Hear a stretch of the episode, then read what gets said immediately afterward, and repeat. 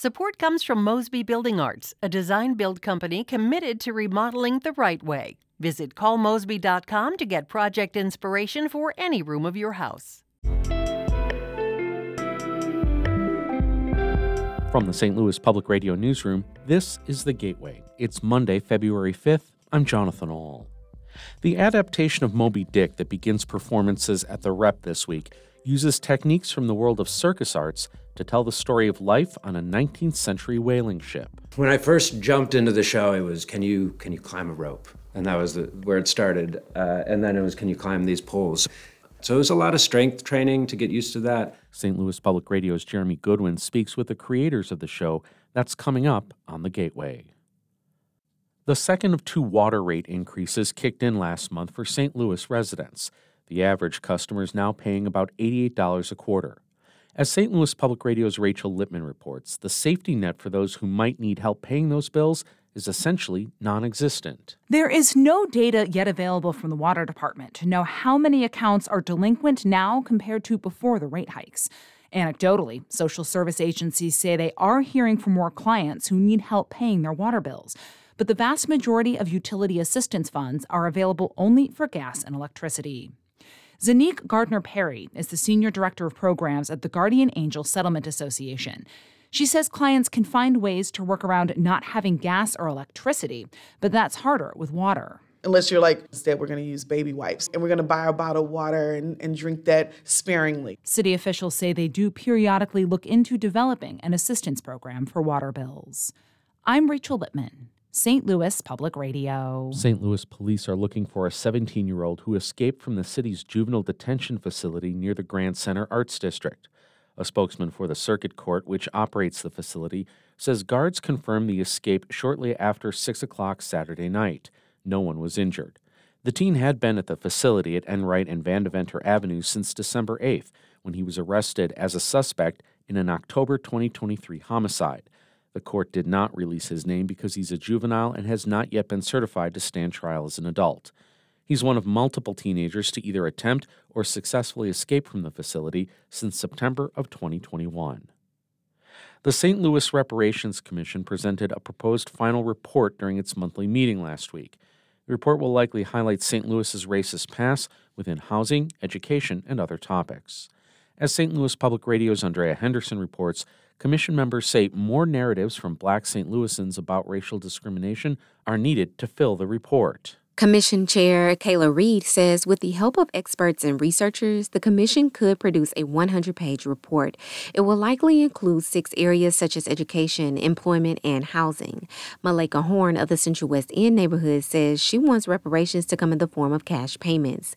She hopes the Commission includes racist housing practices and policies that are still on the books. Money can heal and solve a lot, but if we're not careful, we might be in the same boat later on. The commission asked St. Louis Mayor Tishaura Jones in November for a budget to produce the final report. Members are still waiting for a response. I'm Andrea Henderson, St. Louis Public Radio. Fort Leonard Wood is hoping a new office will help spouses of military members get acclimated to the community and take advantage of opportunities. The installation west of Rolla opened its Spouse Resource Center last week. Walter Harris is the transition service manager at Fort Leonard Wood. He says the goal is to provide spouses with a one stop shop. And we're able to help them find employment or we're able to help them enroll in college education. We consider that a success. Harris says previously military spouses would have to go to several offices around the base or in the surrounding towns to get the same information and opportunities. Illinois is re upping its prison health care contract with a private provider despite a history of lawsuits and damning assessments by experts. Wexford Health Sources won a 10 year, $4 billion agreement with the state to provide medical care to people in prisons. Attorney Alan Mills says he's dismayed by the decision. It means that people are going to suffer unnecessarily. It means that people are going to die that would not would not otherwise die because of poor medical care. No question about it. Since 2011, Illinois has paid Wexford more than a billion dollars for medical services in prison. During that time, judges and experts have repeatedly found that the quality of care is so bad it violates the U.S. Constitution. A corrections spokesperson says they will negotiate with Wexford to improve prison health care.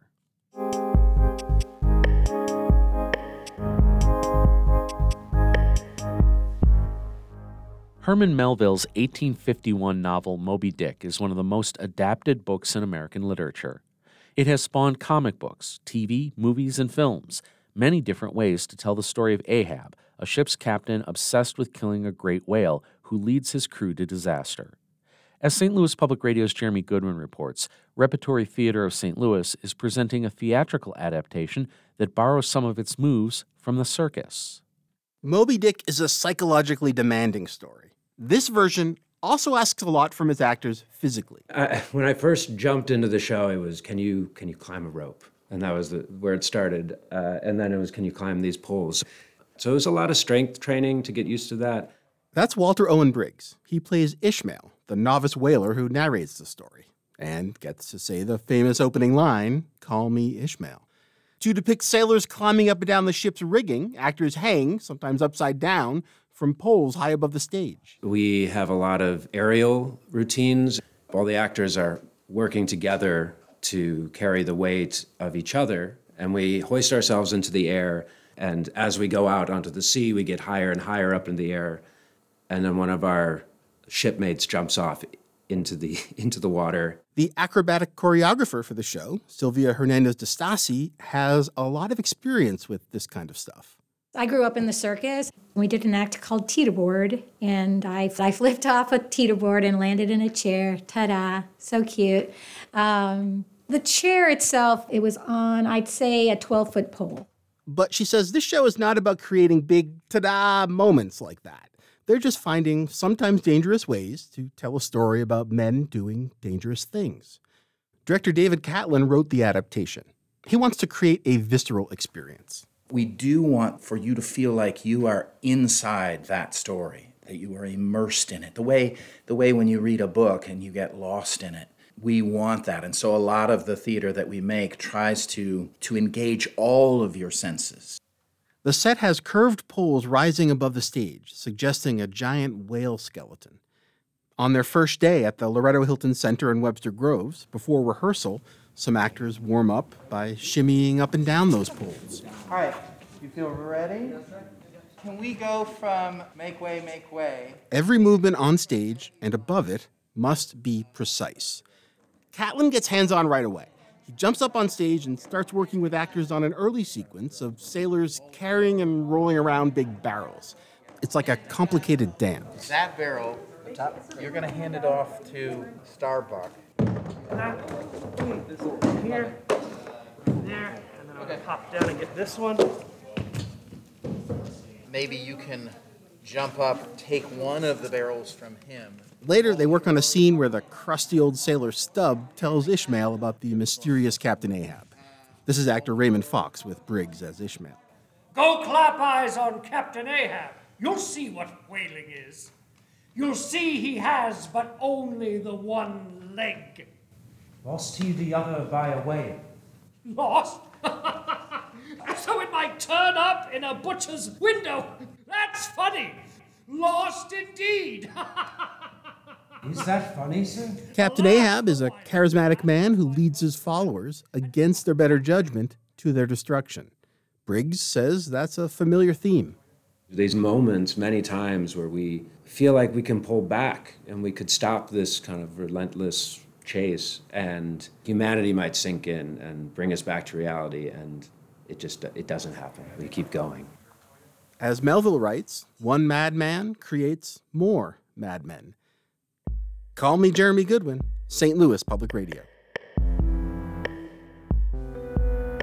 our david kozaris edited that report the gateway is a production of st louis public radio the music is by ryan mcneely of adult fur we are a member supported service of the University of Missouri St. Louis. I'm Jonathan Ahl, and from the St. Louis Public Radio Newsroom, this has been The Gateway.